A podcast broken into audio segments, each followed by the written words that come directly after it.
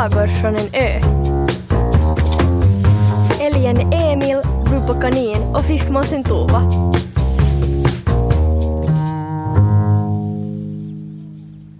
Emil vaknade av att en mygga hade förirrat sig in i hans öra. Det kändes ungefär som att ha ett flygplan inne i huvudet. Han skumpade ner till stranden och dök ner i vattnet för att skölja bort myggan. När han frustande stack upp huvudet igen var syrran där borta, men istället fick han se något som fick honom att bröla till av förvåning. Vid grävlingens gamla brygga stod nämligen en båt förtöjd. I flera år hade det inte funnits några andra på Klövholmen än han själv, Bubba Kanin och fiskmåsen Tova. Tidigare bodde en grävling på holmens östra udde, men efter att han vunnit på Lotto lämnade han sitt hus och tog flygplanet till Monaco. Emil sprang till Tova, som satt på toppen av sin mast och såg på hur världen vaknade. En hurdan båt? frågade Tova och flaxade upphetsat med vingarna. En vanlig träbåt, sa Emil. Ganska stor faktiskt. Lagom för ett stort djur. Kanske en ko eller en häst, föreslog Tova. Kom, vi ska ta reda på vem som har flyttat in. Vi hämtar Bubba kanin på vägen. Bubba låg ännu och sov, men blev så nyfiken att hon genast kom på benen. Hon nappade åt sig en bullkant och klättrade upp på Emils rygg. Det kan ju vara en rev, sa Tova när de gått en bit. Eller en varg. Det finns många otrevliga djur som kan vara farliga.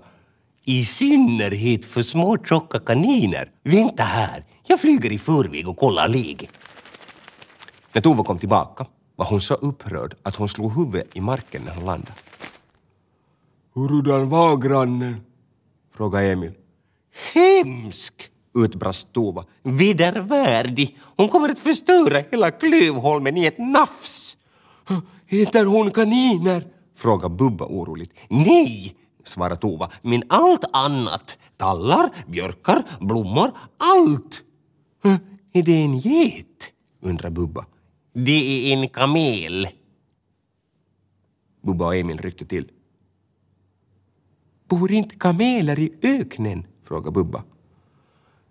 Det borde de göra, svarade Tova. Kameler är malliga och spottar in i ansiktet om de blir arga. De dricker hundra liter vatten per dag.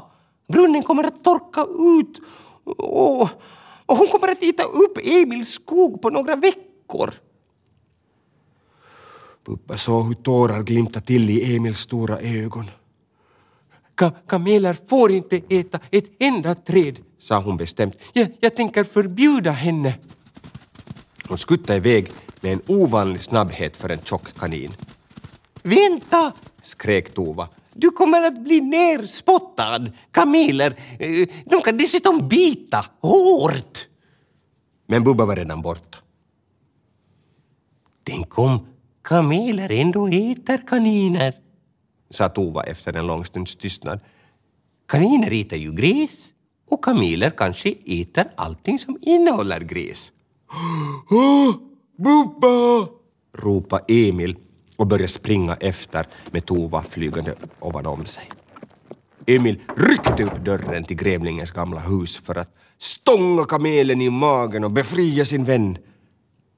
Men han stannade upp då han hörde Bubbas bubblande skratt. Mitt i vardagsrummet satt Bubba på en vacker matta och åt kaka tillsammans med en kamel. Bredvid dem stod flera flyttlådor med böcker, tavlor och porslinstallrikar. Bubbas kinder var så fulla med dadelkaka att hon såg ut som en långörad hamster. Oh, flera gäster, utbrast kamelen. Så trevligt! Kamelia heter jag. Smakade med dadelkaka och en kopp te. Innan Tova och Emil ens hann svara plockade Kamelia fram två koppar och fyllde dem med rykande te. Mm, hur kommer det sig att du flyttar hit? frågade Emil. Kamelia tog en klunk te och började berätta. Hon hade bott vid en oas, ett litet grönt område mitt i öknen. Men en dag blev det krig mellan kamelerna och ökenrevarna och hon måste fly. Först kom hon till Helsingfors och stannade där i 15 år. Men hon trivdes inte bland alla bilar och jäktande djur. Hon längtade tillbaka till sin oas där hon kunde sitta och titta ut över öknens oändliga slätter. Ofta promenerade hon ner till Salutorget och såg ut över havet. Och då kändes allting lite bättre. Och en dag fick hon se en annons i tidningen om att huset på Klövholmen var till salu. Ja, jag tycker om havet, sa hon. Det påminner mig om öknen. Båda har en horisont, ett ställe där havet och himlen eller sanden och himlen möts. Det kittlade till i Tovas vingspetsar och hon tänkte på hur hon i solnedgången flugit mot horisonten över ett hav som glittrar i rött och guld. Hon tittade på den lilla tekoppen i Kamelias hand. Men dricker inte kameler hundra liter vatten per dag? Frågade hon. Nej, sa Kamelia. Jag dricker bara några koppar te och så äter jag dadelkaka och lite björklöv ibland. Men bara från mitt eget område, skyndade hon att säga då hon såg att Emil ryckte till. Bubba Kanin som just svalt sin elfte bit dadelkaka släppte ur sig en hög kaninpluppar på mattan med ett generat. Förlåt. Åh, det gör ingenting, sa Kamelia och grävde fram en sopborste ur flyttlådorna. När Emil, Tova och Bubba begav sig hemåt var solen redan på väg ner. Ja, det var, det var, det var ju riktigt trevligt med en ny granne, konstaterade Emil. Jo, jo, jag hade fel, erkände Tova. Kameler är ju fina djur som förstår sig på skönhet. Och synd bara att de inte kan flyga. Imorgon tänker jag hälsa på Kamelia igen, sa Bubba och klappade sig nöjt på magen. Hennes dadelkaka är underbar. Oh.